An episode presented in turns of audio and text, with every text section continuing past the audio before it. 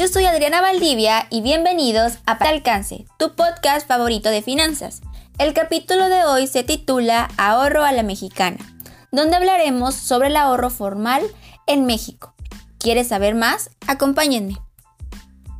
Actualmente, en México, no existe una cultura del ahorro que permita solventar una posible crisis personal o en el sistema de pensiones y de retiro dentro de los próximos años.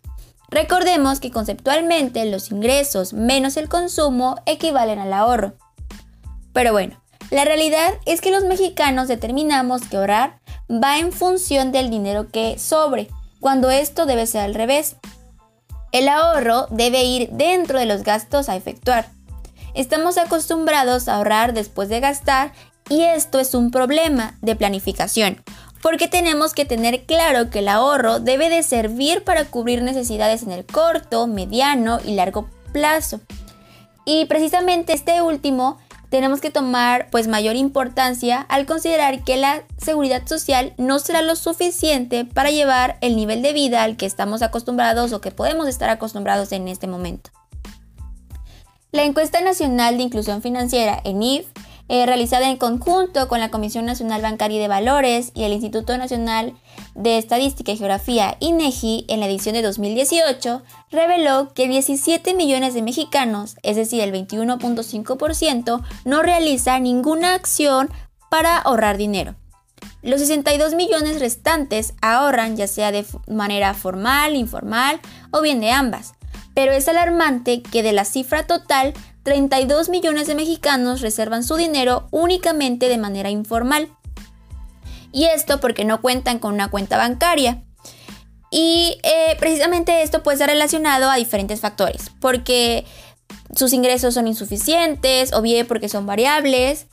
Pueden considerar que no lo necesitan, no cuentan con los requisitos que las instituciones solicitan o simplemente porque prefieren otras formas de ahorrar. Y es decir, no es malo buscar alternativas de ahorro que estén a mayor disposición, al mayor alcance o a las que estamos acostumbrados. El gran problema es que ahorrar de esta manera conlleva muchos riesgos. Por ejemplo, quien organiza la tanda se puede quedar con el dinero o no repartirlo. Y si alguien lo guarda en su casa, puede alguien entrar y robárselo o bien en algún incendio, inundación, se puede perder. Por ello, las ventajas de tener un ahorro formal son básicamente ganar utilidades y la seguridad que tiene el dinero. Además de que pueden generar un historial que puede ayudar para adquirir diferentes productos financieros. Recordemos que los bancos no son los únicos que dan esta opción. También existen entidades de ahorro y crédito popular que ofrecen diferentes productos para ahorrar, como lo son las cuentas de ahorro, las cajas de ahorro, cuentas corrientes, cuentas de depósito a plazos, microahorros, entre otros. Ahorrar de manera formal está al alcance de todos si estás interesado. Solo debes de acudir a cualquier entidad financiera para conocer los planes que tienen disponibles. Además, que pueden crear planes de ahorro específicamente para las necesidades. Si hablamos del ahorro en México en datos, podemos decir que el 78.5% de los mexicanos adultos ahorran y que la principal razón por la que ahorran es para comprar alimentos. 37.7 millones de mexicanos tienen una cuenta bancaria y algo que es muy interesante es que 47 de cada 100 jóvenes no ahorran en México. Además de que el 30% de la población cuenta con educación financiera. Y que del total de mexicanos, las mujeres ahorran menos que los hombres. Para terminar, les quiero compartir las recomendaciones que da la Condusef para empezar a ahorrar.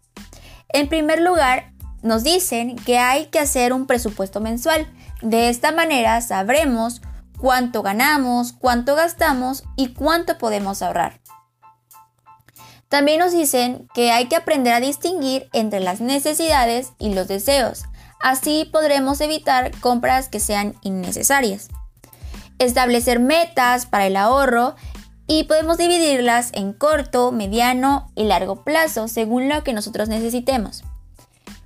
Como cuarto punto nos ponen que antes de confiar nuestro dinero en alguna institución debemos verificar que éstas estén debidamente autorizadas y reguladas por las autoridades, además de investigar cuál institución te da una mayor tasa de interés, mayor servicios o también cuál institución cobra menos comisiones.